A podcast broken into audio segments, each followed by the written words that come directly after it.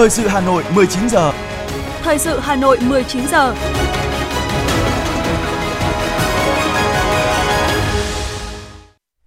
Quang Minh và Thu Minh xin được đồng hành cùng quý thính giả trong 30 phút của chương trình thời sự tối nay, thứ hai ngày 13 tháng 2 năm 2023. Những nội dung chính sẽ được đề cập đến trong chương trình. Ủy ban Thường vụ Quốc hội xem xét pháp lệnh xử phạt vi phạm hành chính trong lĩnh vực kiểm toán. Mặt trận Tổ quốc các cấp tham gia có hiệu quả việc thực hiện dự án đầu tư xây dựng đường vành đai 4 vùng thủ đô. Hôm nay ngày 13 tháng 2, ngày phát thanh thế giới với chủ đề Phát thanh và hòa bình. Trong phần tin thế giới, Ấn Độ khai trương triển lãm hàng không lớn nhất châu Á năm 2023. Mỹ kêu gọi các bên tạo điều kiện thuận lợi cho viện trợ nhân đạo ở Syria và sau đây là nội dung chi tiết. Thưa quý vị và các bạn, sáng nay, sau phát biểu khai mạc của Chủ tịch Quốc hội Vương Đình Huệ, trong phiên họp thứ 20, Ủy ban Thường vụ Quốc hội đã xem xét thông qua hai nội dung thuộc thẩm quyền. Qua thảo luận và nghe ý kiến giải trình các nội dung của dự án pháp lệnh xử phạt vi phạm hành chính trong lĩnh vực kiểm toán nhà nước, 100% các thành viên Ủy ban Thường vụ Quốc hội đã biểu quyết tán thành về nguyên tắc giao lại hai cơ quan kiểm toán nhà nước và Ủy ban pháp luật bổ sung hoàn thiện hồ sơ trình Ủy ban Thường vụ Quốc hội bằng văn bản kèm báo cáo tiếp thu giải trình hoàn chỉnh dự thảo trình Chủ tịch Quốc hội ký ban hành pháp lệnh trong tháng 2 năm 2023.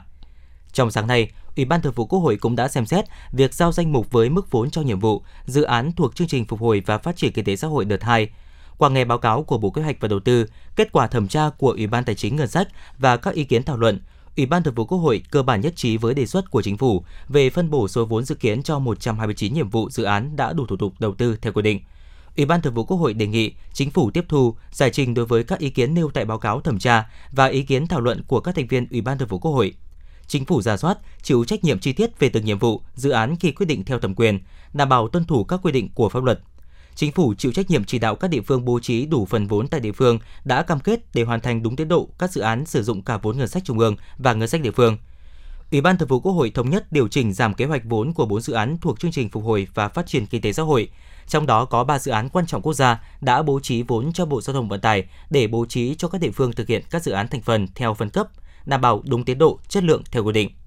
Chiều nay, Ủy ban Thường vụ Quốc hội đã xem xét phê chuẩn đề nghị của Thủ tướng về việc bổ nhiệm và miễn nhiệm đại sứ đặc mệnh toàn quyền của Cộng hòa xã hội chủ nghĩa Việt Nam. Xem xét quyết định thành lập một số đơn vị hành chính cấp huyện, cấp xã của các tỉnh An Giang, Bắc Ninh, Bắc Cạn, Bến Tre, Bình Dương, Đắk Lắk, Quảng Nam, Thái Nguyên, Trà Vinh và Vĩnh Phúc.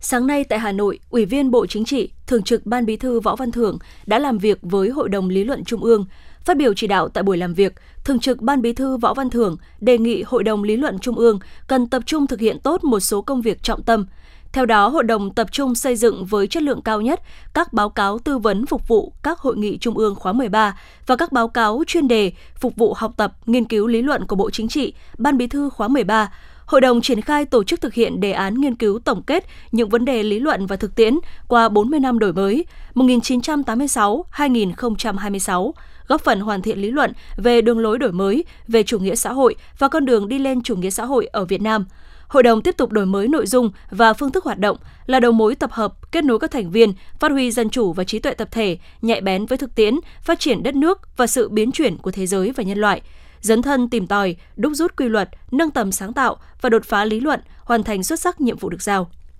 Thưa quý vị và các bạn, sáng nay ngày 13 tháng 2, Ủy ban Mặt trận Tổ quốc Việt Nam thành phố Hà Nội tổ chức hội nghị chuyên đề phát huy sức mạnh khối đại đoàn kết toàn dân, Mặt trận Tổ quốc Việt Nam các cấp thành phố tích cực tham gia có hiệu quả việc thực hiện dự án đầu tư xây dựng đường vành đai 4 vùng thủ đô. Đồng chí Nguyễn Lan Hương, Ủy viên Ban Thường vụ Thành ủy, Chủ tịch Ủy ban Mặt trận Tổ quốc Việt Nam thành phố, đồng chí Dương Đức Tuấn, Phó Chủ tịch Ủy ban nhân dân thành phố, Phó trưởng ban thường trực Ban chỉ đạo thực hiện dự án chủ trì hội nghị. Phản ánh của phóng viên Nhiều Hòa. Hội nghị đã lắng nghe báo cáo tóm tắt tình hình triển khai một số nội dung công việc mà Mặt trận Tổ quốc các cấp thành phố Hà Nội tham gia triển khai, thực hiện dự án và thông báo về thông chi số 04 ngày 27 tháng 1 năm 2022 của Ban Thường trực Ủy ban Mặt trận Tổ quốc Việt Nam thành phố về phát huy sức mạnh khối đại đoàn kết toàn dân, Mặt trận Tổ quốc các cấp thành phố Hà Nội tích cực tham gia thực hiện hiệu quả dự án đường vành đai 4 vùng thủ đô trên địa bàn thành phố Hà Nội. Theo đó, Ban Thường trực Ủy ban Mặt trận Tổ quốc Việt Nam thành phố, Mặt trận Tổ quốc và các tổ chức thành viên các cấp đã chủ động vào cuộc phối hợp chặt chẽ chính quyền có tuyến vành đai 4 đi qua để tuyên truyền vận động nhân dân, nhất là trong di rời mộ, góp phần đảm bảo tiến độ chung của cả thành phố trong công tác giải phóng mặt bằng, phục vụ dự án, tổ chức tuyên truyền tới hệ thống đoàn viên, hội viên và nhân dân về chủ trương, ý nghĩa đặc biệt quan trọng và tính cấp bách của việc triển khai dự án, Tham gia thảo luận tại hội nghị, đại diện lãnh đạo Ủy ban Mặt trận Tổ quốc Việt Nam huyện Mê Linh, Sóc Sơn, Thường Tín, quận Hà Đông, phường Yên Nghĩa, quận Hà Đông, xã Minh Khai, huyện Hoài Đức đã chia sẻ tình hình, kết quả cụ thể về triển khai thực hiện giải phóng mặt bằng, phục vụ dự án tại địa phương và nêu lên một số kiến nghị đề xuất với thành phố nhằm tháo gỡ khó khăn vướng mắc cho người dân trong thực hiện chính sách. Khi có yêu cầu, khi có nắm bắt ý kiến của nhân dân thì đã được kịp thời giải quyết. Đến giờ phút này thì Thường Tín thì ờ, rất thuận lợi trong công tác giải phóng mặt bằng và ờ, bàn giao tiến độ thì tháng đến 30 tháng 6 là cố gắng phấn đấu là 80% được ờ, giải phóng mặt bằng. Những cái hộ dân có đất bị thu hồi đất và nhà ở vào cái dự án này thì họ rất mong muốn cái vấn đề mà nhà nước trả đất tái định cư trên địa bàn phường Yên Nghĩa. Bởi vì sao? Bởi vì hiện nay những cái hộ dân này, họ vẫn còn đồng ruộng ở tại khu vực đó. Đấy, thế họ vẫn phải lao động, sản xuất ở trên các cái đồng ruộng đó để duy trì cuộc sống. Bởi vì người ta đã là những cái người mà quá cái tuổi trung niên rồi. Thế thì khi mà đi làm các cái công việc khác nào nó không phù hợp nữa, mà người ta vẫn phải bám vào những cái đồng ruộng đó để người ta lao động để duy trì cuộc sống của gia đình. Phát biểu tại hội nghị, Phó Chủ tịch Ủy ban Nhân dân thành phố Dương Đức Tuấn cho biết, Hà Nội có tổng diện tích đất cần thu hồi để thực hiện dự án rất lớn. Thành phố đã chấp thuận chủ trương bố trí 13 khu tái định cư cho 818 hộ phải di chuyển, quy mô gần 40 ha. Toàn hệ thống chính trị của thành phố và các quận huyện xã phường có liên quan cần vào cuộc quyết liệt, thành phố và các tỉnh Hưng Yên, Bắc Ninh cũng đã ký giao ước thi đua phân đấu tháng 6 năm 2023 bàn giao tối thiểu 70% mặt bằng. Vào tháng 12 năm 2023, cơ bản bàn giao mặt bằng tổng thể của dự án.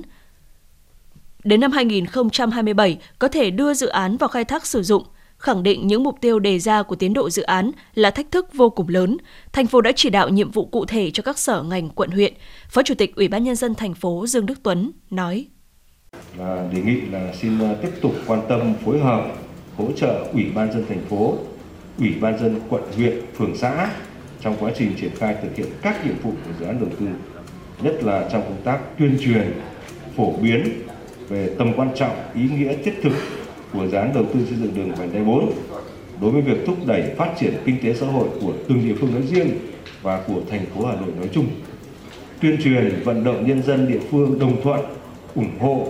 phối hợp chặt chẽ với chính quyền các cấp để thực hiện tốt công tác bồi thường hỗ trợ tái định cư về đất ở, đất nông nghiệp di chuyển mồ mả và phải phấn đấu uh, đến tháng 6 năm 2023 giải phóng bằng đạt 70% và hết năm 2023 đạt 100%. Kết luận hội nghị, Chủ tịch Ủy ban Mặt trận Tổ quốc Việt Nam thành phố Nguyễn Lan Hương khẳng định, dự án đầu tư xây dựng đường vành đai 4 có ý nghĩa quan trọng đối với các tỉnh thành trong vùng thủ đô nói chung và của thành phố Hà Nội nói riêng. Để hoàn thành thắng lợi các nhiệm vụ đã đề ra, Chủ tịch Ủy ban Mặt trận Tổ quốc Việt Nam thành phố Nguyễn Lan Hương đề nghị Ủy ban Mặt trận Tổ quốc Việt Nam các cấp và các tổ chức thành viên của 7 quận huyện bám sát các mục tiêu yêu cầu, xác định đây là nhiệm vụ chính trị trọng tâm cấp bách, tiếp tục nêu cao tinh thần trách nhiệm, nỗ lực quyết tâm tập trung triển khai một số nhiệm vụ trọng tâm sau. Để hoàn thành thắng lợi nhiệm vụ đề ra, tôi đề nghị Ủy ban Mặt trận Tổ quốc Việt Nam các cấp, các tổ chức thành viên của mặt trận và tổng mặt trận 7 quận huyện bám sát các mục tiêu yêu cầu xác định đây là nhiệm vụ chính trị trọng tâm cấp bách tiếp tục nêu cao tinh thần trách nhiệm nỗ lực quyết tâm tập trung triển khai một số nhiệm vụ cụ thể như sau. Thứ nhất căn cứ thông chi 04 của Ủy ban Mặt trận Tổ quốc Việt Nam thành phố bám sát kế hoạch triển khai của cấp ủy, chính quyền địa phương, chủ động xây dựng kế hoạch thực hiện của cấp mình và hướng dẫn triển khai thực hiện trong hệ thống mặt trận các cấp tại địa phương. Thứ hai, đẩy mạnh công tác tuyên truyền, bám sát dân, làm rõ mục đích, ý nghĩa, tầm quan trọng của dự án đường vành đai 4. Công khai minh bạch các thông tin về dự án, phát huy vai trò của các tổ chức thành viên, các tổ chức tôn giáo trong công tác tuyên truyền, tạo sự đồng thuận thống nhất cao trong hành động và nhận thức của cán bộ, đảng viên, đoàn viên, hội viên và các tầng lớp nhân dân. Đảm bảo hoàn thành tiến độ giải phóng mặt bằng chậm nhất đến tháng 6 năm 2023 bàn giao tối thiểu 70% mặt bằng phục vụ khởi công dự án theo đúng như là kế hoạch và tiến độ dự án đã xác định. Hoàn thành công tác giải phóng mặt bằng trước 31 tháng 12 năm 2023. Thứ ba, tăng cường công tác giám sát kết quả tiến độ thực hiện dự án, nhất là trong công tác quản lý dân cư, quy hoạch, đất đai, trật tự xây dựng, bồi thường, giải phóng mặt bằng, tái định cư, vân vân. Đảm bảo công khai, minh bạch, đúng người, đúng đối tượng, đảm bảo tối đa quyền và lợi ích hợp pháp của người dân có đất bị thu hồi theo quy định và chế độ đặc thù của dự án. Phối hợp thực hiện tốt công tác tiếp công dân, tăng cường công tác đối thoại, lắng nghe nhân dân, kịp thời kiến nghị với các cơ quan có thẩm quyền giải quyết những kiến nghị nguyện vọng chính đáng của nhân dân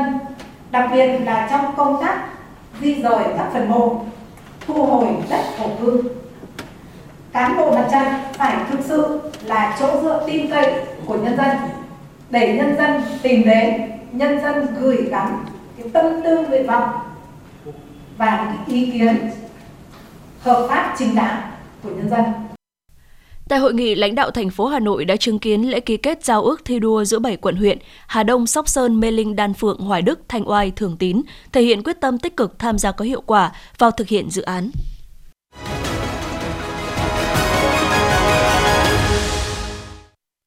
Mời quý vị và các bạn nghe tiếp phần tin. Thưa quý vị, chiều ngày 12 tháng 2 tại thành phố Adiyaman, Đông Nam Thổ Nhĩ Kỳ, đoàn công tác cứu nạn cứu hộ quốc tế của Bộ Công an Việt Nam đã trao tặng 2 tấn thiết bị y tế cho Thổ Nhĩ Kỳ thông qua cơ quan ứng phó thảm họa và tình huống khẩn cấp AFAD của nước này. Theo thông tin từ đoàn công tác cứu nạn cứu hộ Việt Nam do đại tá Nguyễn Minh Khương làm trưởng đoàn, số hàng viện trợ này bao gồm các loại thuốc cấp cứu, cơ số thuốc thiết yếu, vật tư y tế, liều trại dùng trong dã chiến, các phương tiện, hóa chất phòng chống dịch và thiết bị y tế sử dụng trong tình huống khẩn cấp, cấp cứu thảm họa. Đại diện AFAD khẳng định sẽ điều phối lô hàng viện trợ nói trên về các bệnh viện và trung tâm hỗ trợ y tế, nơi đang rất thiếu thuốc men cũng như những thiết bị y tế cấp cứu. Ngay trong chiều ngày 12 tháng 2, đoàn công tác cứu nạn cứu hộ quốc tế của Việt Nam đã phối hợp cùng với AFAD vận chuyển số hàng hóa trên về các khu vực được chỉ định, trong đó có bệnh viện lớn nhất của thành phố Adiyaman để phục vụ công tác cấp cứu và điều trị. Số còn lại sẽ được chuyển tới các trạm y tế lưu động. Ngoài quận ủy Long Biên, 8 đảng bộ khác được Đảng bộ thành phố lựa chọn làm điểm đã vào cuộc quyết liệt và kết quả thực chất với trên 90% số đảng viên đã cài đặt thành công sổ tay đảng viên điện tử. Theo lộ trình, phần mềm sổ tay đảng viên điện tử và phần mềm điều hành tác nghiệp quản lý đảng viên sẽ được Hà Nội triển khai đồng loạt từ tháng 4 năm 2023 với 41 đơn vị còn lại. Thành phố đặt mục tiêu 6 tháng đầu năm 2023 hoàn thiện về mặt kỹ thuật khi việc mở tài khoản cho các đảng viên hoàn tất. Chiều nay, Bộ Giáo dục và Đào tạo đã tổ chức tọa đàm ChatGPT, trí tuệ nhân tạo, lợi ích và thách thức đối với giáo dục. Tọa đàm có sự tham dự của các nhà lãnh đạo, quản lý và chuyên gia giáo dục, chuyên gia công nghệ.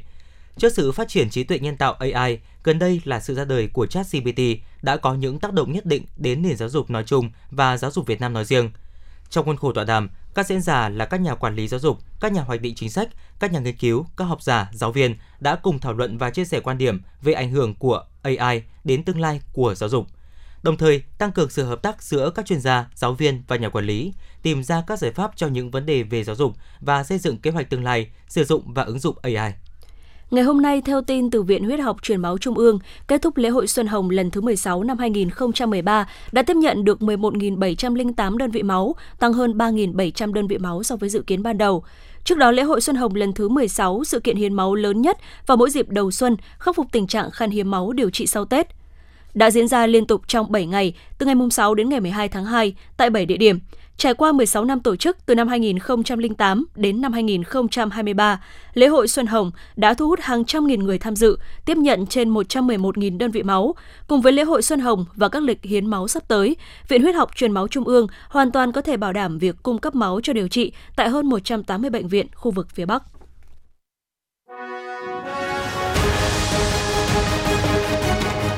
Thời sự Hà Nội, nhanh, chính xác, tương tác cao. Thời sự Hà Nội, nhanh, chính xác, tương tác cao.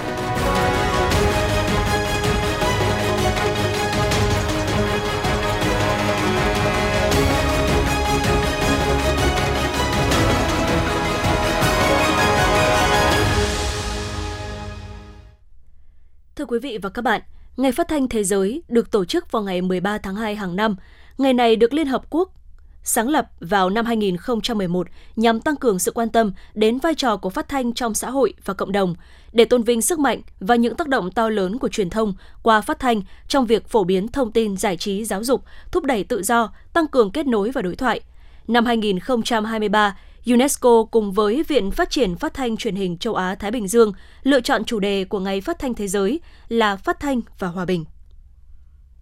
Chủ đề Phát thanh và hòa bình năm nay nhấn mạnh vai trò của phát thanh trong việc thúc đẩy sự gắn kết, sự cảm thông, chia sẻ, lên tiếng chống lại sự bất công trong xã hội, cùng nhau giải quyết những mâu thuẫn, tranh chấp để hướng tới xây dựng một xã hội hòa bình và nhân ái. Tại Việt Nam, trong cả hai cuộc chiến tranh chống Pháp và chống Mỹ, phát thanh đã góp phần tích cực vào việc truyền bá thông điệp về lòng yêu nước và thúc đẩy đoàn kết dân tộc. Đặc biệt trong suốt thời gian Mỹ chiếm đóng miền Nam Việt Nam, chính những chương trình truyền thanh là công cụ đắc lực, hiệu quả giúp những binh sĩ Mỹ nhận thức rõ ràng về cuộc chiến tranh phi nghĩa mà họ đang dấn thân. Những lính Mỹ trên chiến trường thường xuyên truyền tay nhau về giọng nói kỳ lạ xuất hiện trên làn sóng radio. Nó được phát đi từ thủ đô Hà Nội. Lính Mỹ có thể bắt được làn sóng này khi hành quân trong rừng, ở trong các căn cứ hay ở thành phố. Họ gọi tiếng nói ấy là Hana Hà Nội. Chuyện nhỏ với binh sĩ Mỹ là chương trình phát thanh tiếng Anh đầu tiên. Khi đó, bà Trịnh Thị Ngọ là phát thanh viên với nghệ danh là Thu Hương. Bộ Tư lệnh Viễn Trinh Quân đội Mỹ từng cấm binh sĩ không được nghe chương trình phát thanh từ Hà Nội của bà. Nhà thơ Trần Đăng Khoa, Phó Chủ tịch Hội Nhà văn Việt Nam nói: những cái giọng đọc như thế cứ ám ảnh người ta mãi và không phải ngẫu nhiên mà lính Mỹ sau này là họ đào ngũ hàng loạt vì nghe cái giọng đọc của bà Hana đấy. Có người còn bảo bà là con quỷ trên làn sóng phát thanh cơ mà và đến cả tổng thống của Mỹ còn cảm thấy hoảng hốt trước cái giọng đọc của bà một cái giọng đọc mà có thể nói là có sức mạnh bằng cả một quân đoàn lớn Phát thanh viên Trịnh Thị Ngọ nổi tiếng đến mức không chỉ lính Mỹ sau khi hòa bình muốn quay lại chiến trường xưa để gặp một lần, mà rất nhiều lãnh đạo nước Mỹ nhắc đến như một huyền thoại. Cựu Tổng thống Mỹ Kennedy từng miêu tả người phát thanh viên huyền thoại Trịnh Thị Ngọ của Đài Tiếng Nói Việt Nam với biệt danh Hà Nội Hanna rằng Việt Cộng đã dùng một giọng nói đàn bà quyến rũ để làm lung lay tinh thần quân đội Mỹ ở Việt Nam. Trong các chuyện chiến tranh trên thế giới cũng vậy, mặc dù các bài phát thanh ở hai bên chiến tuyến đều có những quan điểm khác nhau về cuộc chiến, nhưng có một điều chung nhất là cùng mong muốn sớm kết thúc chiến tranh và lập lại hòa bình. Phó giáo sư tiến sĩ Bùi Hoài Sơn, Ủy viên Thường trực Ủy ban Văn hóa, Giáo dục của Quốc hội, Viện trưởng Viện Văn hóa Nghệ thuật Quốc gia Việt Nam cho rằng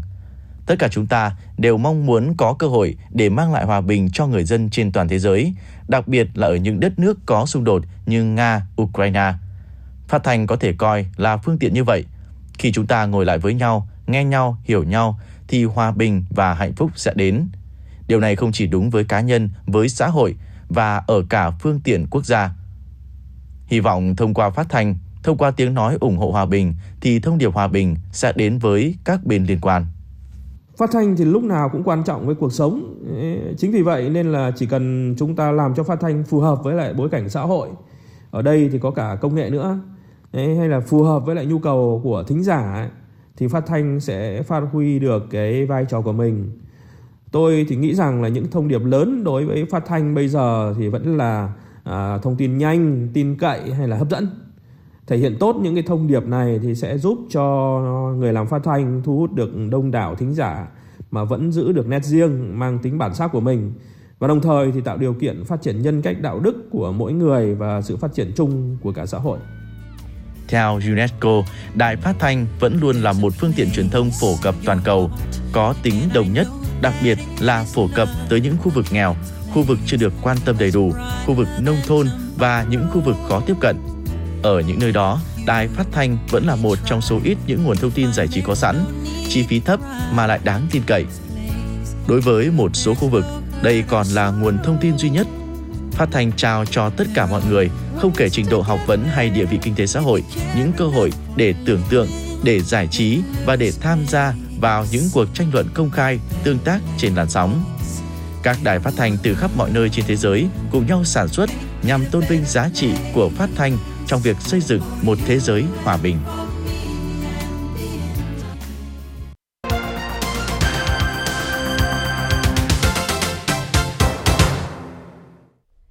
Chương trình thời sự xin được tiếp nối với một số thông tin chúng tôi mới cập nhật.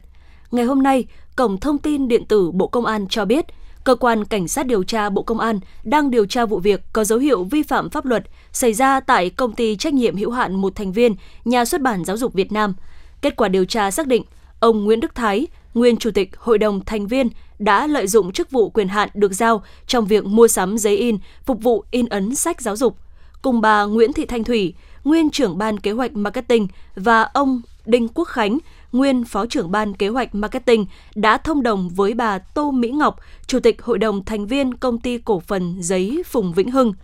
vi phạm quy định của pháp luật về bảo đảm công bằng minh bạch trong hoạt động đấu thầu cung cấp giấy in, gây thiệt hại đặc biệt nghiêm trọng tài sản nhà nước.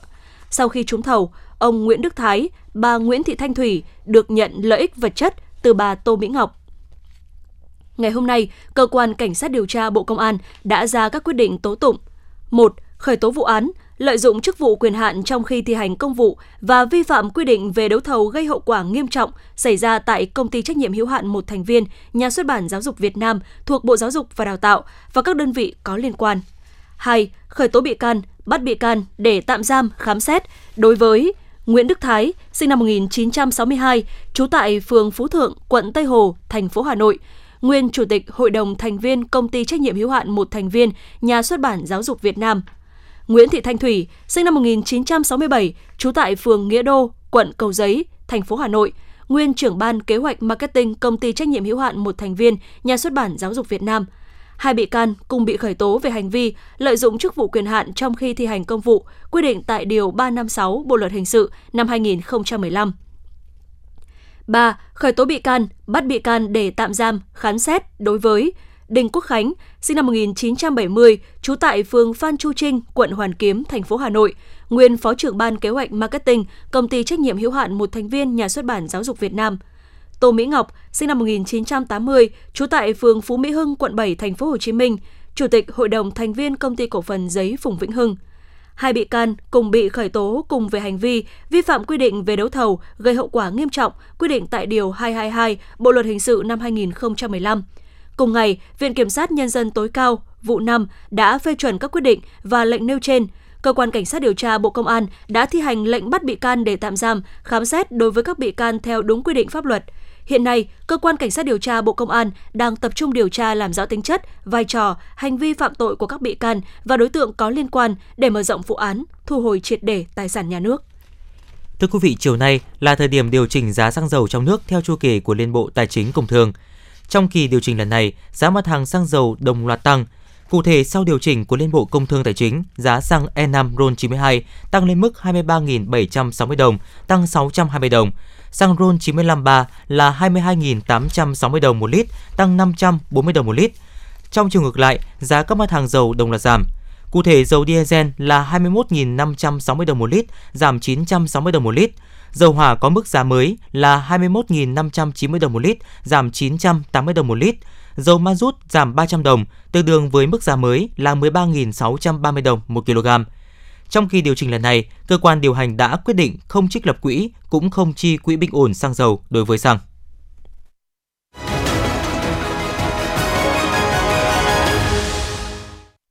Xin được chuyển sang phần tin thế giới. Sáng nay, Thủ tướng Narendra Modi đã khai trương triển lãm hàng không Ấn Độ 2023 lần thứ 14 lớn nhất châu Á tại Bengaluru, thủ phủ bang Karnataka, miền Nam nước này. Trong năm ngày hoạt động, các bên tham gia triển lãm sẽ tập trung vào việc trưng bày những thiết bị công nghệ bản địa và củng cố quan hệ đối tác với các công ty nước ngoài. Các quan chức cấp cao của ngành công nghiệp quốc phòng Anh đã và đang thảo luận với chính quyền Ukraine về khả năng mở các nhà máy sản xuất vũ khí và phương tiện quân sự ngay tại Ukraine. Không chỉ các doanh nghiệp của Anh, rất nhiều tập đoàn vũ khí của châu Âu khác cũng đang thảo luận với Ukraine về vấn đề này và Anh không muốn bị chậm chân, nhất là trước những đối thủ đến từ Đức và Pháp. Chính phủ Mỹ đã kêu gọi Syria và tất cả các bên ngay lập tức tạo điều kiện cho viện trợ nhân đạo đến với những người bị ảnh hưởng bởi trận động đất tuần trước, vốn đã khiến ít nhất 33.000 người ở Syria và Thổ Nhĩ Kỳ thiệt mạng. Theo một phát ngôn viên Hội đồng An ninh Quốc gia Mỹ, mọi viện trợ nhân đạo cần được phép đi qua tất cả các cửa khẩu và phân phát tới những khu vực bị ảnh hưởng ngay lập tức. Quan chức này cũng khẳng định Mỹ cam kết sát cánh cùng người dân Syria trong cuộc khủng hoảng nhân đạo hiện nay và sẵn sàng cung cấp mọi viện trợ có thể cho người dân nước này. Các nước tham gia đàm phán về khuôn khổ kinh tế Ấn Độ Dương-Thái Bình Dương, trong đó có Nhật Bản và Việt Nam, vừa nhất trí đặt mục tiêu đạt được thỏa thuận một phần vào cuối tháng 5 năm 2023. Hãng tin GG Press cho biết, thỏa thuận trên được đạt tại một cuộc họp của các trưởng đoàn đàm phán của 14 nước tham gia đàm phán ở New Delhi vào cuối tuần trước. Khi các nhà đầu tư toàn cầu tìm cách hưởng lợi từ việc Trung Quốc mở cửa trở lại sau các biện pháp kiểm soát đại dịch COVID-19, cổ phiếu của các công ty bất động sản và quỹ bất động sản Hồng Kông Trung Quốc đã trở thành công cụ phổ biến để thúc đẩy sự phục hồi kinh tế. Giá nhà ở Hồng Kông đã giảm 15,6% vào năm 2022, chấm dứt xu hướng tăng kéo dài 13 năm sau 3 năm dịch COVID-19, làm giảm mạnh dòng người mua bất động sản từ Trung Quốc và khách du lịch. Ngoài ra, việc tăng lãi suất thế chấp ở Hồng Kông bắt đầu từ năm ngoái cũng gây ra nhiều rắc rối cho các nhà phát triển và người vay thế chấp. Chính phủ Mỹ đã tiến gần đến mức trần nợ 31.400 tỷ đô la Mỹ vào đầu tháng này, khiến Bộ Tài chính đưa ra cảnh báo có thể sẽ không tránh được nguy cơ vỡ nợ vào đầu tháng 6. Tuy nhiên, khi hạn chót gần đến, các nghị sĩ Đảng Cộng hòa và Tổng thống Joe Biden đang bất đồng về lộ trình nâng trần nợ. Ông Biden nói sẽ không thương lượng về vấn đề trần nợ và trong khi những nghệ sĩ Đảng Cộng hòa sẽ không nhất trí trần nợ nếu không có những nhượng bộ trong vấn đề chi tiêu.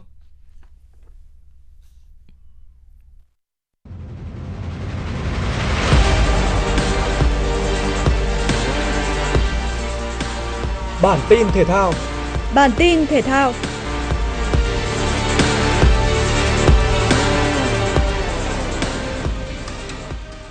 Manchester United có chuyến làm khách đến sân của Leeds United ở vòng 23 giải Ngoại hạng Anh. Với tâm lý thoải mái, các cầu thủ Leeds là người nhập cuộc tốt hơn. Tuy nhiên, các chân sút của đội chủ nhà tỏ ra khá vô duyên và bỏ lỡ nhiều cơ hội ghi bàn. Phút thứ tư, Bamford tung cú sút cận thành buộc De Gea phải dùng chân cứu thua. Ngay lập tức, Somerville lao vào đá bồi nhưng không thành công. Phút 39, Bruno Fernandes có cú đánh đầu hiểm hóc, nhưng thủ thành Melier đã kịp cứu thua cho đội chủ nhà. Sau giờ nghỉ, Leeds lại dâng cao đội hình tấn công, hòng đánh phủ đầu đối thủ. Phút 47, Somerville tung cú sút căng từ ngoài vòng cấm, buộc De Gea bay người cản phá. Tiếp đó, từ quả đá phạt góc, McKinney có pha đánh đầu cận thành nhưng De Gea vẫn đứng vững. Sau những tình huống bị dồn ép, MU bắt đầu vùng lên tấn công. Phút 80, lúc so tạt vào chính xác từ bên cánh trái cho Rashford đánh đầu tung lưới đội chủ nhà, mở tỷ số cho MU. Chỉ 5 phút sau, từ đường truyền của Verhos, Garnacho băng xuống rồi tung cú sút vào góc gần hạ gục thủ thành Melier, nâng tỷ số trận đấu lên 2-0. Trong khoảng thời gian còn lại, MU có thêm hai lần đưa được bóng vào lưới của Leeds nhưng đều không được công nhận vì lỗi việt vị. Trận đấu kết thúc với chiến thắng 2-0 nghiêng về phía Manchester United. Trong trận đấu muộn sau đó, Man City tiếp đón Aston Villa tại Etihad. Với lợi thế sân nhà cùng lực lượng vượt trội, Man City sớm dồn lên ép đối thủ từ đầu. Ngay phút thứ tư, từ tình huống đá phạt góc của Riyad Mahrez bên cánh trái, tiền vệ Rodri đánh đầu hiểm hóc mở tỷ số cho đội chủ nhà. Có bàn dẫn trước giúp Man City hoàn toàn làm chủ thế trận. Sau hàng loạt cơ hội bị bỏ lỡ, họ cũng đã thành công trong việc nhân đôi cách biệt ở phút thứ 39. Xuất phát từ cú tỉa bóng từ giữa sân của Kevin De Bruyne, Erling Haaland thoát xuống và thực hiện đường kiến tạo như đặt để Ike Gundogan ghi bàn. Trước sức tấn công mạnh mẽ của Man City, lưới của Aston Villa rung lên lần thứ ba. Jack Wallace đi bóng lắt léo, bị hậu vệ đội khách đốn ngã trong vòng cấm.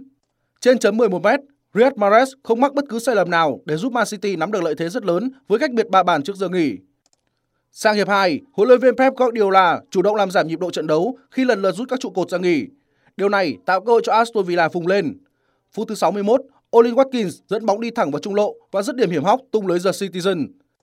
Trong thời gian còn lại, Aston Villa nỗ lực tìm kiếm thêm bàn thắng nhưng đã không thành công. Trung cuộc, Man City vượt qua Aston Villa với tỷ số 3-1. Kết quả giúp đoàn quân của huấn luyện viên Pep Guardiola thu hẹp khoảng cách với Arsenal xuống còn 3 điểm, nhưng thi đấu nhiều hơn một trận. Dự báo thời tiết vùng châu thổ sông Hồng và khu vực Hà Nội đêm 13 ngày 14 tháng 2 năm 2023. Vùng đồng bằng Bắc Bộ đêm và sáng có lúc có mưa mưa nhỏ, nhiệt độ từ 17 đến 20 độ. Vùng núi Ba Vì Sơn Tây đêm và sáng có lúc có mưa mưa nhỏ, nhiệt độ từ 16 đến 19 độ. Ngoại thành từ Phúc Thọ tới Hà Đông đêm và sáng có lúc có mưa mưa nhỏ, nhiệt độ từ 17 đến 20 độ. Phía Nam từ Thanh Oai, Thường Tín đến Ứng Hòa, đêm và sáng có lúc có mưa mưa nhỏ, nhiệt độ từ 17 đến 19 độ. Mê Linh Đông Anh Sóc Sơn, đêm và sáng có lúc có mưa mưa nhỏ, nhiệt độ từ 16 đến 19 độ. Trung tâm thành phố Hà Nội, đêm và sáng có lúc có mưa mưa nhỏ, nhiệt độ từ 17 đến 20 độ. Quý vị và các bạn vừa nghe chương trình thời sự của Đài Phát thanh Truyền hình Hà Nội. Chỉ đạo nội dung Nguyễn Kim Kiêm, chỉ đạo sản xuất Nguyễn Tiến Dũng, tổ chức sản xuất Xuân Luyến, đạo diễn Kim Oanh, phát thanh viên Quang Minh Thu Minh cùng kỹ thuật viên Bảo Tuấn thực hiện. Thân mến chào tạm biệt.